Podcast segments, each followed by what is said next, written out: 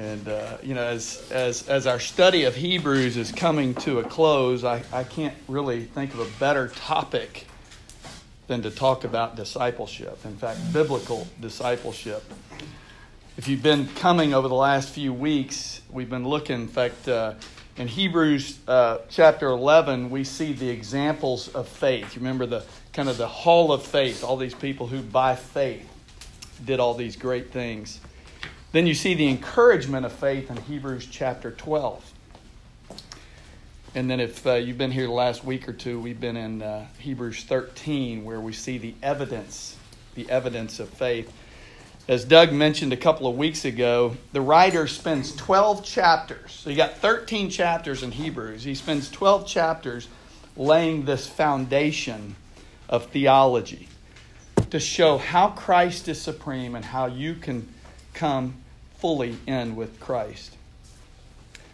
You know, it's interesting. I, many of you I, I know I've met. Uh, I grew up in Texas. I'm from Houston originally. Uh, my parents both went to the University of Texas in Austin, and uh, hook 'em horns.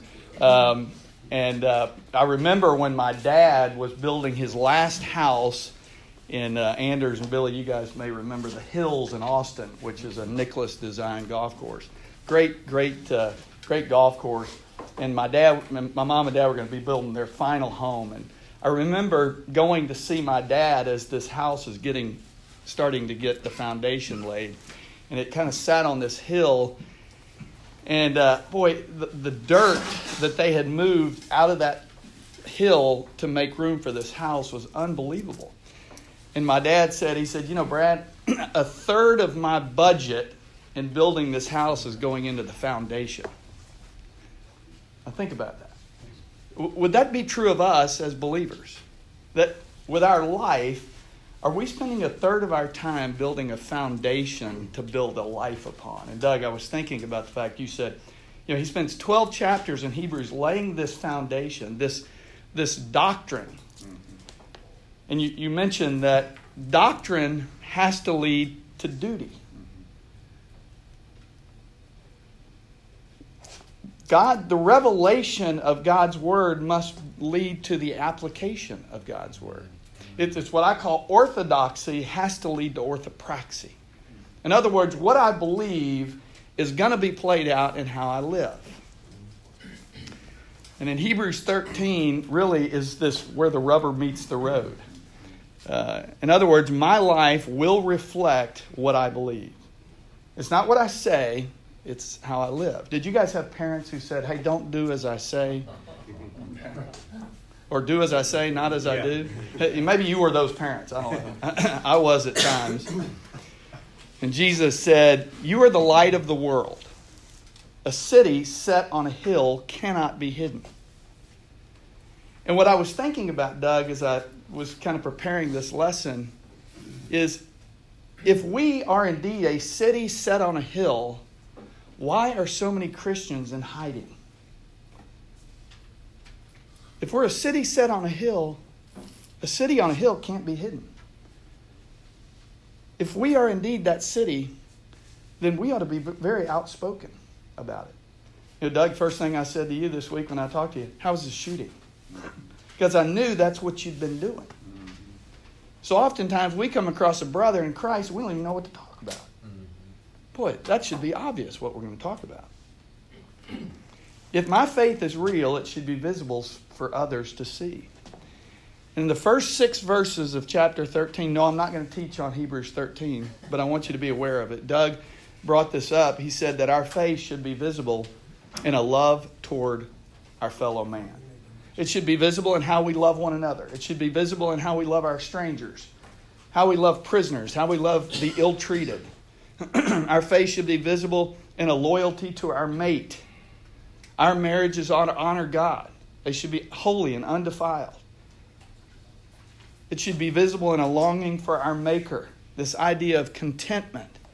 Am I content in Christ? The Westminster Confession asks the question what is the chief end of man? The chief end of man is to glorify God and enjoy Him forever. John Piper, in his book, Don't Waste Your Life, he says, God is most glorified when we are most satisfied in Him. Would that be true of you? Is that true of me? Am I most, is God most glorified because I'm most satisfied in Him? Or am I so busy trying to fill this empty cup up with something other than Christ? Our faith should be visible in a hope in our Master. Are you hoping in what He's done, or are you hoping in what you've done? And in verses 7 through 14 from last week, I think Blake shared with you guys, here were the following questions we posed at our group on Wednesday afternoon. Is my, how is my faith race informed? How's my faith race informed? I, I put here, what am I listening to? What am I reading? And what am I watching? You know, it's interesting. I put here, am I being impressed with those that I listen to, or am I being impacted? Am I impressed or am I impacted? And when I look at the spiritual leaders of our day today, most people are more impressed with them than they are impacted by them. Hebrews chapter 13, verse 7 says this Remember your leaders, those who spoke to you the word of God. Consider the outcome of their way of life and imitate their faith imitate their faith. How do you imitate a faith that you've never witnessed? You know, this is, we live in strange times. Not only is COVID completely kind of isolated us, but even just generally speaking, most of us aren't able to really see the faith in our spiritual leaders. You know, I've been fortunate. Doug is one of my spiritual leaders. Doug and I have known each other for 23 years. I've, I, I'm able to imitate his faith. But the only reason I'm able to imitate his faith, not because he stands up here and teaches every week, I'm able to imitate his faith because we do life together. I've been to India with Doug. Ron and I have been to the Philippines with Doug. I've been to Israel with Doug. I've sat in the studio hours on end crying with Doug, sharing our hearts, sharing the burdens, sharing our struggles with marriage and raising kids. That's doing life together. Could you say that about your spiritual leaders? Most in the church don't even know their spiritual leaders. So, how could they possibly imitate their faith? I wrote here, what, what if that were a requirement to join a church? that you got to spend maybe six months with your spiritual leader and you really got to know them. I don't know about you guys, I've probably mentioned this before. I am a very good performer. I'll tell this story. If you've heard it, sorry. Years ago, years ago, I was, uh, I was. We, we had an annual conference at the company that I was a part of, and uh, it was uh, it was in San Diego, and I brought my wife with me. That was a mistake. Now, most people, you'd say, well, that's great. You can take your wife with you. Well, at the end of the, the conference, they have this big, uh, you know, kind of ceremony. And uh, I'm sitting in the audience with my wife, and the speaker is talking about, they're giving the, you know, the kind of the boss of the year and uh, or the market of the year. And uh, as they're starting to talk, I'm starting to realize he's talking about me. And I have no idea that I'm about to win this award. And this person's standing up there, and then he invites two of my managers to come up and speak. And they start talking. Well, I mean, I, I know they're my, they're my employees. They're, they're speaking about me. I'm kind of getting big chest. I'm feeling pretty cocky. and uh, eventually, they invite me up to receive this award, and I go up. I'm totally blown away. And I've got this little award, and I'm walking back to my table, and I look at my wife at my table, and she's got this look on her face. It's kind of a smirk. And all she said to me was, Congratulations. And uh, I, I, I come home, and maybe you've done this. I got that award, and I put it on my nightstand you know, I oftentimes just don't have any place to put things, so I, they just end up on my nightstand. And uh, oh, about a month or two later, that thing's still on my nightstand. My wife has asked me to move it, put it somewhere. no, I just left it there on my nightstand. Well, one morning, as I'm about to head out to the office, she takes that little award and hands it to me. And she said, Would you take this to your office? Because the guy who won that award doesn't live here. Don't measure the spiritual maturity of a man in public. measure it at home. Measure it in the places where we can be who we really want to be. And so the, the idea of discipleship is what would it look like to really get to know your spiritual leaders?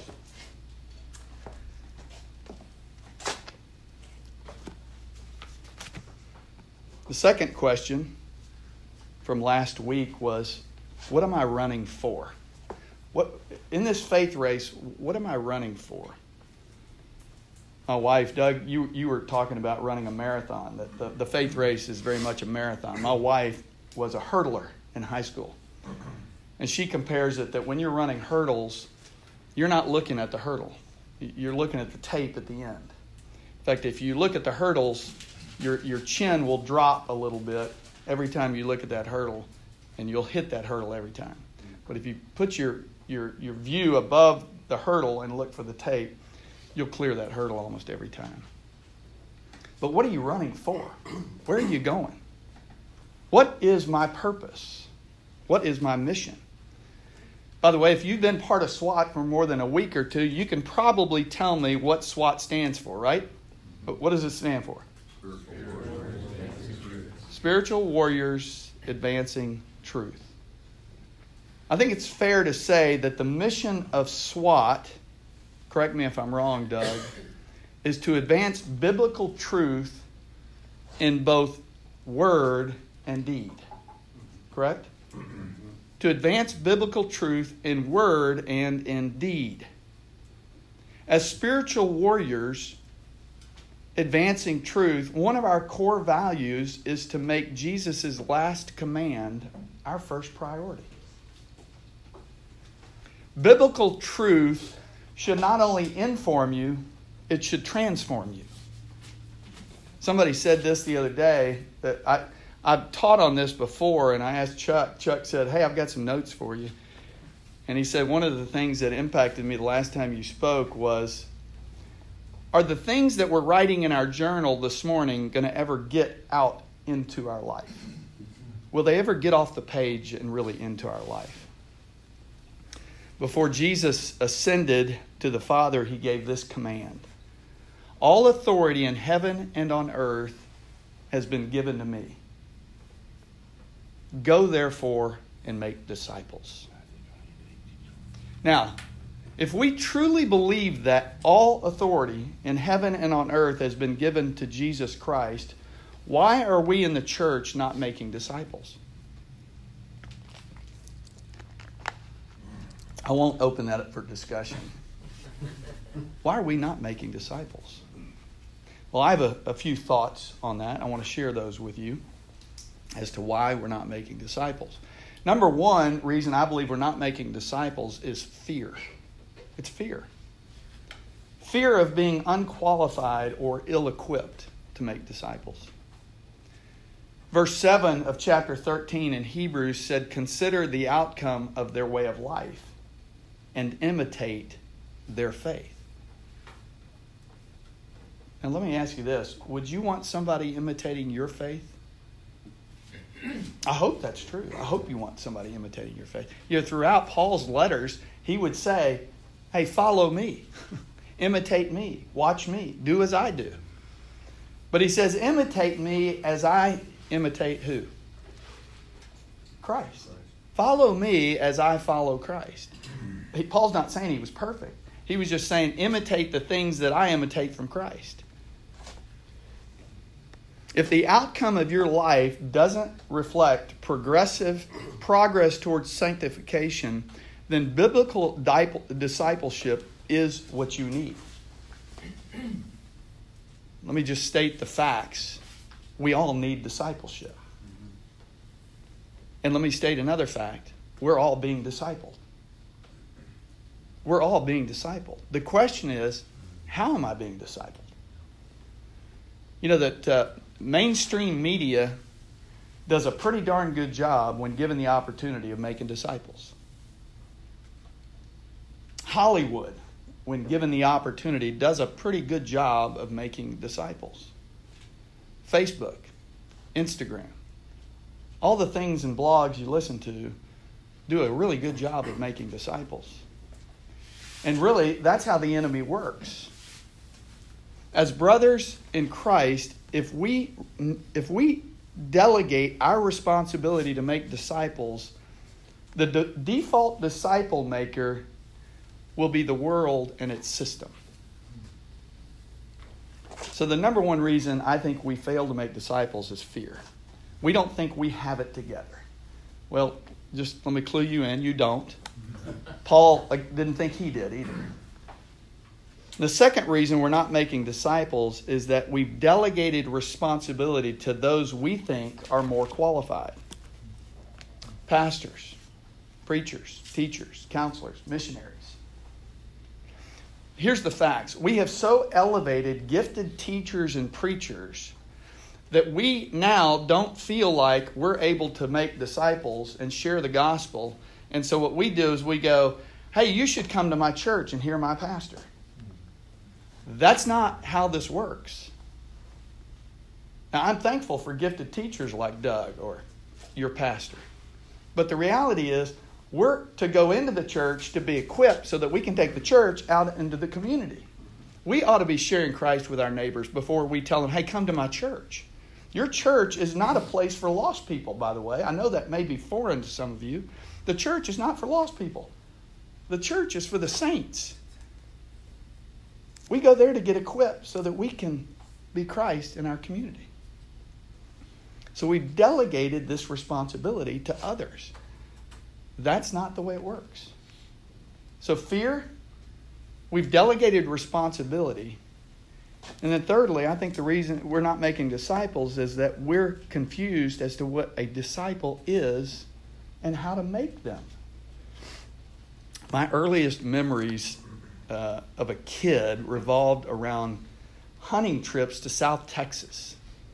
Uh, we used to go every year with my dad to go white wing hunting. I don't know if anybody's familiar with white wing hunting, but in Texas, we have these doves. They're a little, they're smaller than a pigeon, but bigger than a normal dove. They've got a little white on their wing, and they're called white wing doves. It's about a two week season in South Texas, and it is so much fun. There's so many birds running. And my earliest memories revolve around those hunting trips with my dad. He, my dad taught me how to hold a gun, how to load a gun, how to shoot a gun without shooting myself and my brother. Um, he taught me how to gut and clean what we shot. And not only did I learn to hunt, I learned a lot from my father. I learned how he walked and how he talked how he joked, how he prayed, how he spoke to others. And you know what's interesting? I remember how he always talked about my mom on the drive home. More than hunting, I learned how to be a man from my dad. And to this day, the lessons that I learned from my dad impact the way I live and love others. What happened in my time with my father was a form of discipleship. He led, and I followed. So, what is biblical discipleship? You know, of all the questions as SWAT brothers we should be wrestling with, that should be it right there. What is biblical discipleship? Being disciples of Jesus gets to the very core of who we are and what we should be doing with our lives. Biblical discipleship is helping others follow Jesus, and it flows directly from being a disciple of Jesus. Disciples are called to follow Christ, and following him means helping others follow him. So, are you a disciple who's making disciples? Dietrich Bonhoeffer said Christianity without discipleship is always Christianity without Christ.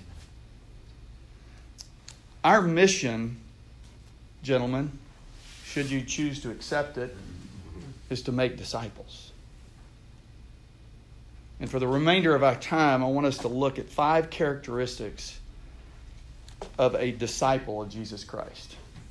I'm going to run through these pretty quick here. So, number one, disciples follow Christ. Seems obvious, right? Number two, disciples imitate and replicate Christ. Number three, disciples help others follow Christ.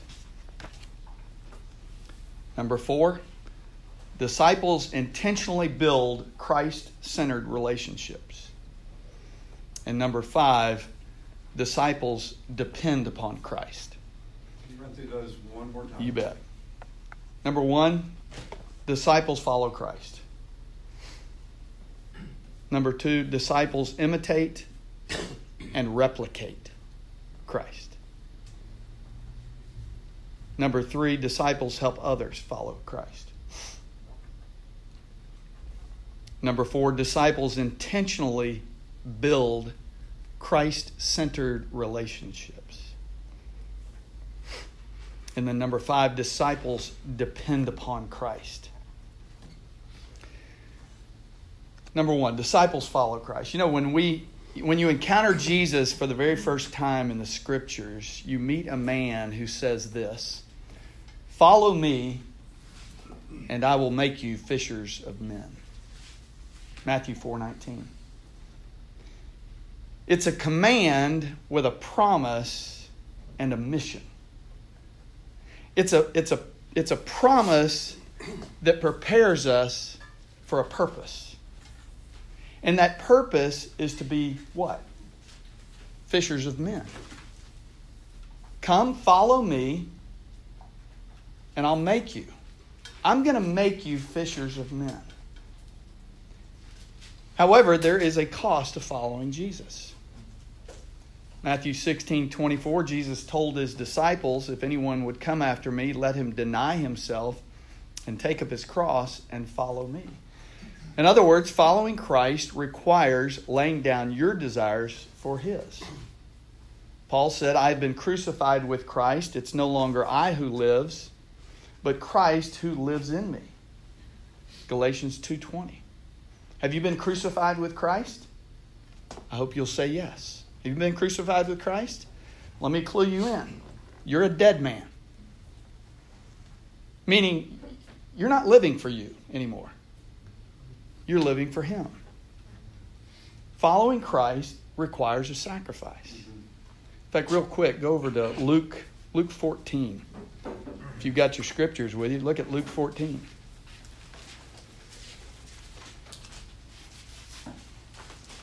Luke 14, beginning in verse 25. Now great crowds accompanied him, and he turned and said to them, If anyone comes to me and does not hate his own father and mother and wife and children and brothers and sisters, yes, and even his own life, he cannot be my disciple. Whoever does not bear his own cross and come after me cannot be my disciple. For which of you, desiring to build a tower, does not first sit down and count the cost, whether he has enough to complete it?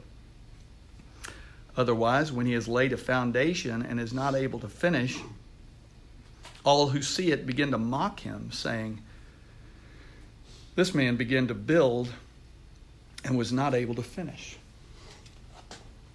Drop down to verse 33. So, therefore, any one of you who does not renounce all that he has cannot be my disciple. I don't write the message, but I'm just delivering it. So that's that's tough stuff.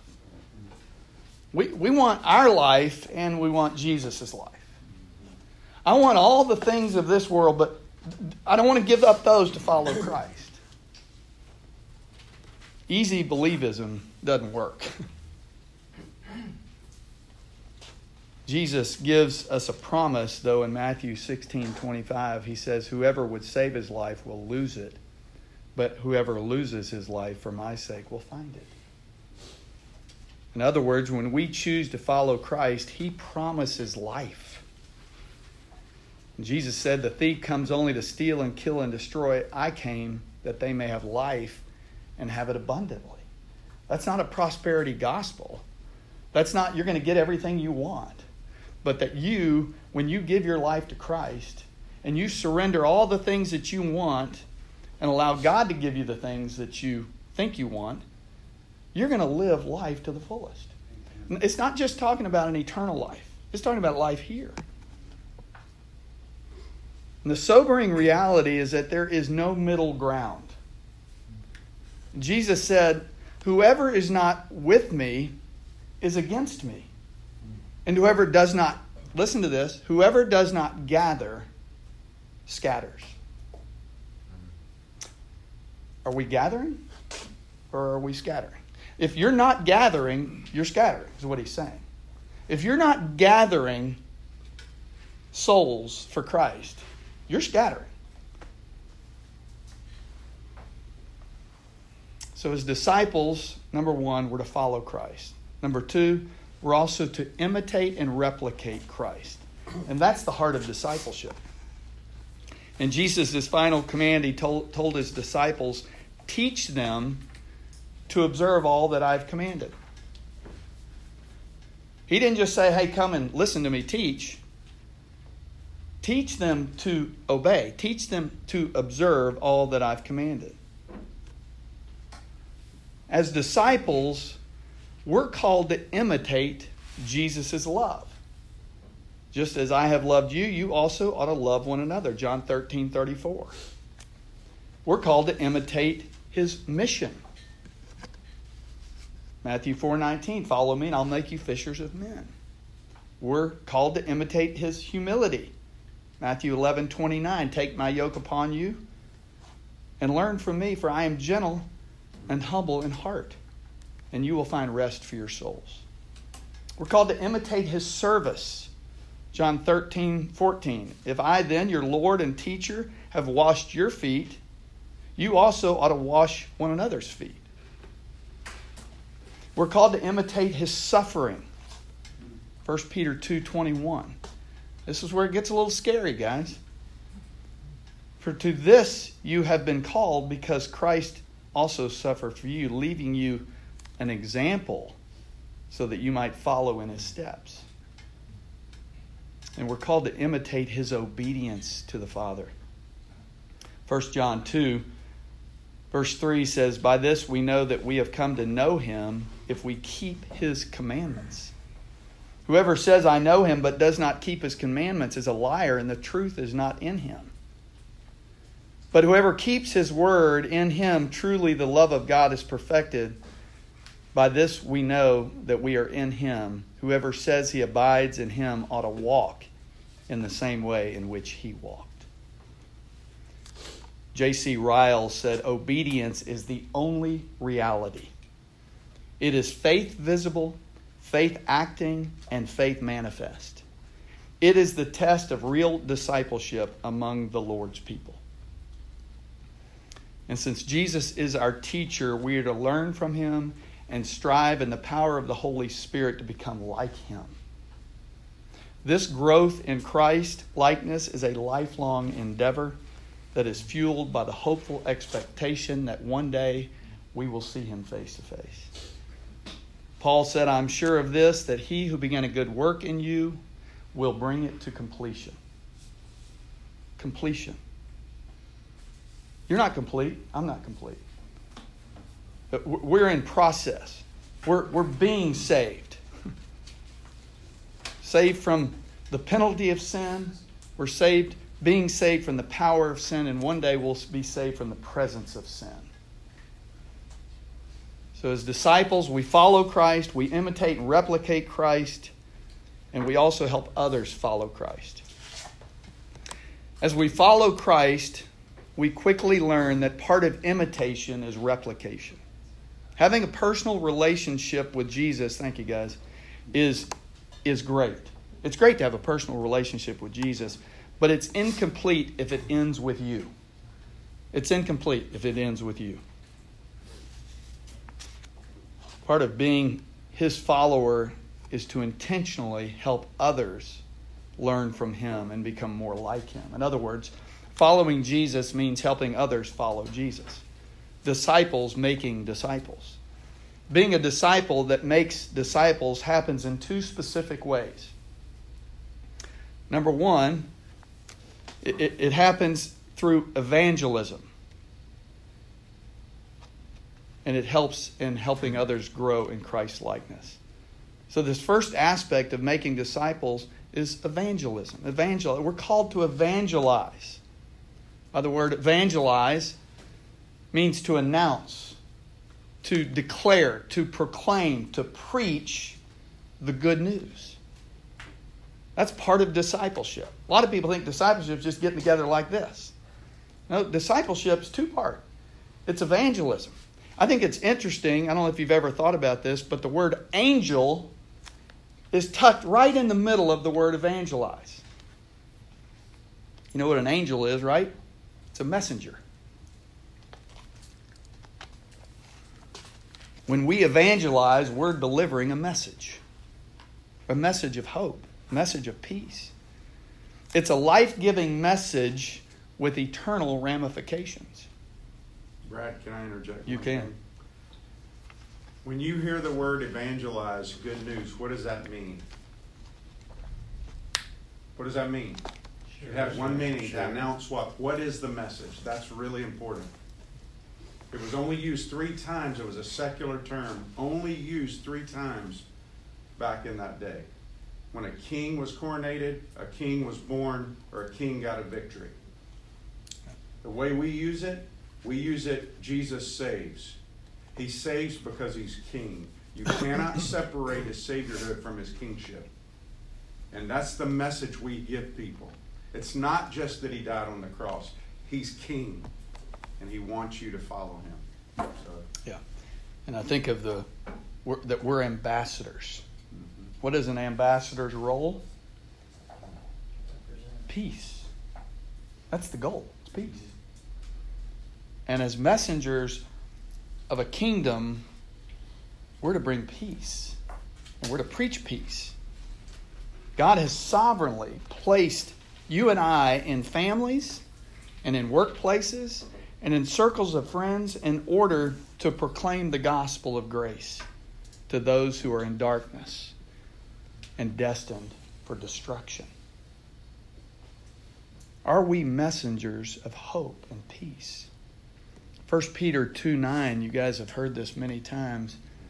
You're a chosen race, a royal priesthood, a holy nation, a people of God's own possession, that you may proclaim the excellencies of Him who called you out of darkness and into light. That's who you are, and that's your purpose. Plain and simple. You're a royal priesthood. You're a holy nation. You're a, a, people of God's own possession. And your purpose is to proclaim the excellencies of Him who called you out of darkness and into light. It's plain and simple, just like that. So we're to evangelize. The second aspect of making disciples is helping others grow in Christ likeness. Jesus designed his church to be a body, a kingdom of citizens, and a family who is actively building each other up into the fullness of Christ. We're called to instruct each other about Christ and to imitate others who are following Christ. As disciples, we are to intentionally pour into other disciples so they can pour into others. 2 Timothy chapter 2 verse 2 Paul writing to his child in the faith says, "The things you've heard from me in the presence of many witnesses, entrust these to faithful men who will teach others also." That's four generations, guys. That's Paul speaking to Timothy, the things you've heard from me in the presence of many witnesses. Entrust to other faithful men, number three, who will teach others, number four. Four generations. I bet, Doug, you and I would, would struggle to see four generations in our, in our t- time. Now, we may not be aware of it. There may be, there probably is four generations, but we just may not be aware of it. Is that our focus? Is that our focus? Are we intentionally making disciples by evangelizing and discipling them so that we can see four generations from you?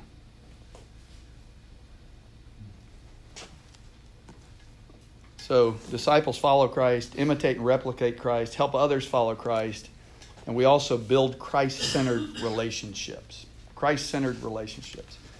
By the way, discipleship doesn't just happen. We have to be intentional about cultivating deep, honest relationships where we meet the spiritual needs of other believers.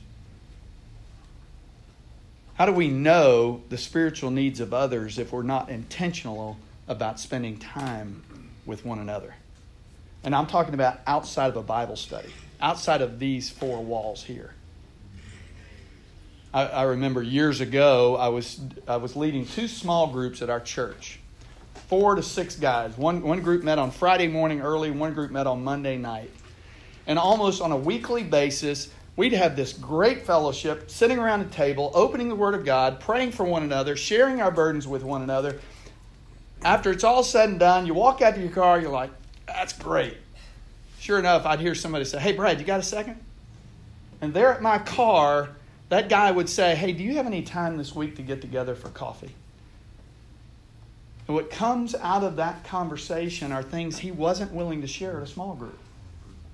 He was carrying around some things in his life that he needed somebody to share it with. Listen, gentlemen, Doug, you and I have experienced this. We're to confess sin to one another. I know that seems foreign. We're not talking about airing your dirty laundry, but we're talking about sin that is burdening us. We're called to confess it to one another. That's discipleship. That's getting together with a brother or two and sharing those burdens. Because we're called to bear those burdens for our brother.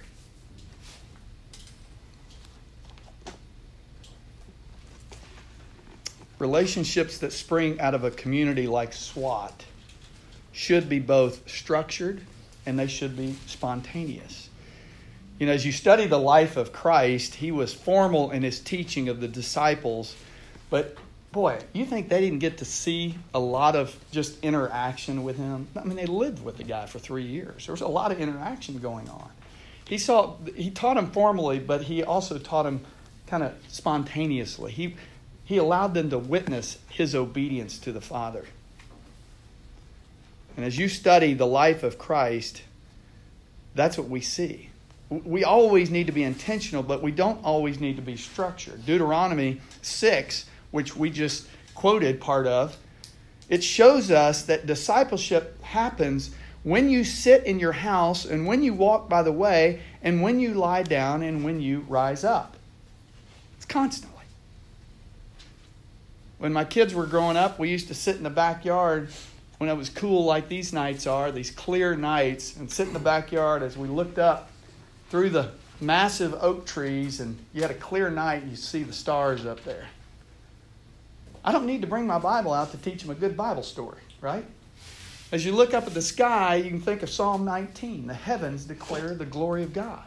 The sky above proclaims his handiwork. Day to day pours forth speech, and night to night it reveals knowledge. Boy, we have opportunity in every aspect of life to interject opportunities to disciple people. I played golf on Friday with Brian Andrews, who's one of our SWAT brothers, on Thursday. It's just a beautiful day. Yeah, you'd think two guys, two dudes playing golf, that we're going to talk about golf. No, we didn't talk about golf. we talked about the beauty of just being outdoors, being outside, getting to enjoy the smell of fresh cut grass. There's so many opportunities that we have to engage in biblical discipleship. Every moment presents an opportunity to discuss who God is and what God's doing. And since we're always following Jesus, we always have the opportunity to, to help others follow him as well. So disciples follow Christ, imitate and replicate Christ, help others follow Christ, build Christ centered relationships, and finally, disciples depend on Christ. They depend on Christ. As disciples who are making disciples, we have to always remember that apart from the sustaining and empowering grace of God, you and I are absolutely useless. We're useless. Jesus said, I am the vine, you are the branches. Whoever abides in me and I in him, he it is that bears much fruit. For apart from me, can you finish it? You can do nothing. You can do nothing. Do we really believe that? Mm. Apart from apart from Christ, you can do nothing. Now you may get a good golf game, you may get a good target practice, you may do a lot of other things on your own, but you won't disciple apart from Christ. We fail, we sin, we struggle. Thankfully, God's grace abounds. We never graduate from our need for God's grace. And as we follow Christ and help others follow Him, we're constantly made aware that we need more grace. We need more Christ. You know, Matthew 28 19, go therefore and make disciples, teaching them, baptizing them in the name of the Father, the Son, and the Holy Spirit, teaching them to observe all that I have commanded. And you know what his last words right before he ascended is? Lo, I'm with you. Say it again. And lo, I'm with you. Lo, I am with you, even to the end of the age. If that's not one of the most promising and comforting things to realize as we leave here and we're going to go make disciples today, He's with us. He's with us. We need Him to do that. Doug, how are we on time? We gotta go, two minutes. Um, No I- pressure though. No, no pressure. Um, I uh, when I when Doug asked me to teach, I thought, oh, it'd be great. I'll I'll just pull up my old notes. But about just before COVID happened, I, I uh, Doug and I did the radio for what three and a half years, almost four years. And I, you know, if you teach a lot, you do a lot of notes. You, you know, store all those in my computer. And and I've taught this lesson several times on discipleship. And uh, I realized I didn't have my message, my, my notes, because my computer crashed right before COVID, and I never restored the backup drive. And so it gave me an opportunity to kind of re, re, re-engage in this idea of making disciples. But one of the one of the passages that I love to look at is in uh, in Second Timothy, chapter one, and I, there's just some things I want to point out to you uh, from a practical standpoint. That as you look at this Paul, who is writing to Timothy, um, and I'll- I'll, just move through it very quickly. Paul, an apostle, beginning in chapter 1, 2 Timothy chapter 1, Paul, an apostle of Christ Jesus, by the will of God, according to the promise of the life that is in Christ Jesus, to Timothy, my beloved child, grace, mercy, and peace from God the Father and Christ Jesus our Lord. Verse 3 I thank God, whom I serve, as did my ancestors, with a clear mm-hmm. conscience, as I remember you constantly in my prayers night and day. If you highlight anything in your scripture, highlight these two things. I thank God. He thanked God for Timothy. If you're going to make Timothy's, thank God for them. Mm-hmm. Thank God that you've got people in your life who truly want to be disciples. Mm-hmm. And then underline, he's prayerful. My prayers night and day. He was praying for Timothy. We better be thankful and we better be prayerful of our Timothys. Verse 4 As I remember your tears, you can underline, I long to see you. It doesn't read, I long to text you or Facebook message you. I long to be with you. Guys, we need to be with one another. Continuously, religiously, consistently. I long to be with you. I long to see you that I may be, look at that, filled with joy. Being together brought joy to Paul. Verse 5 I am reminded of your sincere faith, the faith that first dwelt in your grandmother Lois and your mother Eunice, and now I'm sure dwells in you as well. If you're going to make Timothy's, you better affirm their faith. It may not be big, but you better affirm what you do see in him. Verse 6 For this reason I remind you to fan into flame the gift of God. The gift of God which is in you through the laying on of hands. By the way, they laid hands on him, the Holy Spirit came into Timothy, and he was saying, Hey, fan the flame of the Spirit. You may go, "Wh- wh- What does that mean? Get into his word. to keep a fire going, you got to fan it every once in a while. Okay? You need this. You need fellowship with believers. This isolating yourself, that fire will go out really quick. Fan the flame. Verse 7 For God gave us a spirit not of fear, but of power, and love, and self control. Here's the facts Timothy was scared. He was scared. He was fearful, like many of us. And he was saying, God didn't give you a spirit of fear. You can trust him. Therefore, do not be ashamed, verse 8, of the testimony about our Lord, nor of me as prisoner, but share in suffering for the gospel by the power of God. Listen, if we're going to preach the gospel, if we're going to make disciples, we may suffer, but do it in the power of God. You can do it.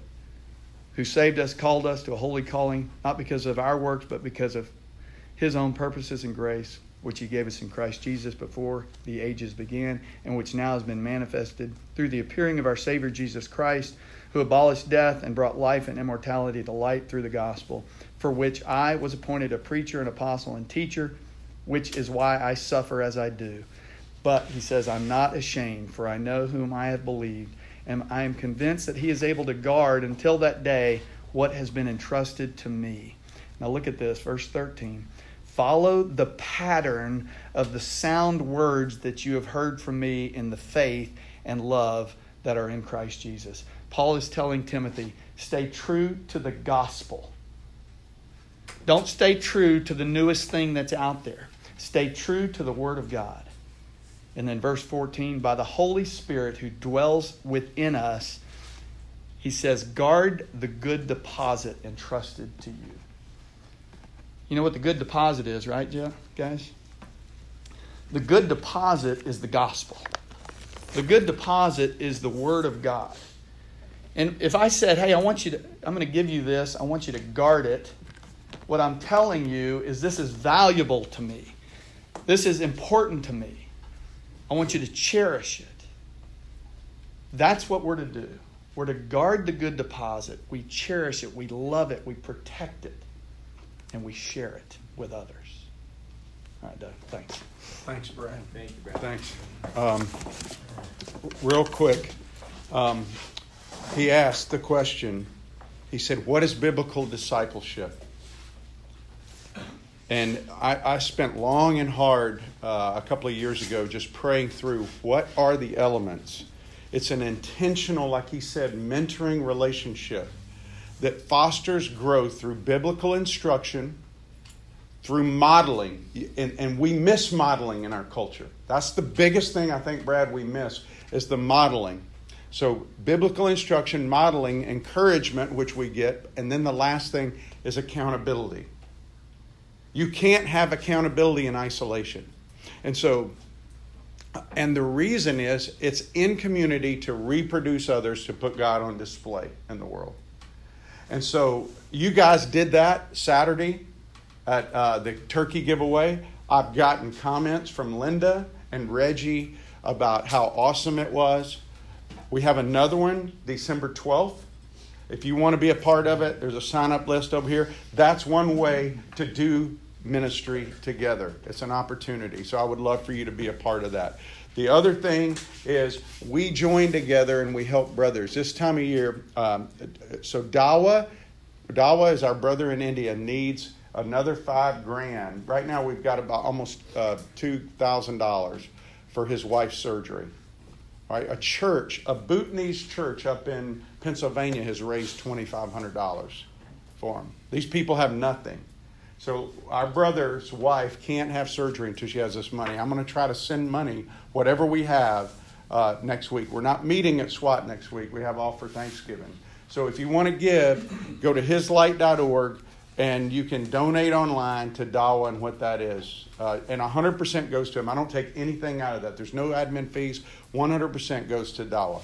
But if you go to that website, don't just put it in and go to Google. Somehow somebody hacked in and they put, if you go down and click on the links under Google Match, it'll you'll get ads for Viagra. I don't know where that came from. I don't understand it. But just put you can type in hislight.org in your top box and then go to partner with Doug and just make sure you put India on it, and then I know it goes to Dawa. Um, finally, guys, you can say, I will not be a disciple, but you can't say, I can't be a disciple.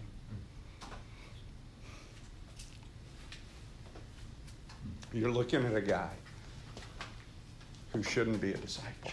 I'm disqualified in so many ways. and last week, I got to share with a guy who'd never been discipled in his life. And he looked me in the eye. He said, Thank you. Thank you for challenging me. And now he wants to be a disciple. And so there are people all around. Four generations. Let's not be content with one. Keep building. So, Father, we thank you and we praise you. You are the one true living God. There's none like you, and you have done so much for us. Lord, let us be faithful men who continue to make disciples. We love you and we praise you. Let us go out now and put you on display. Amen.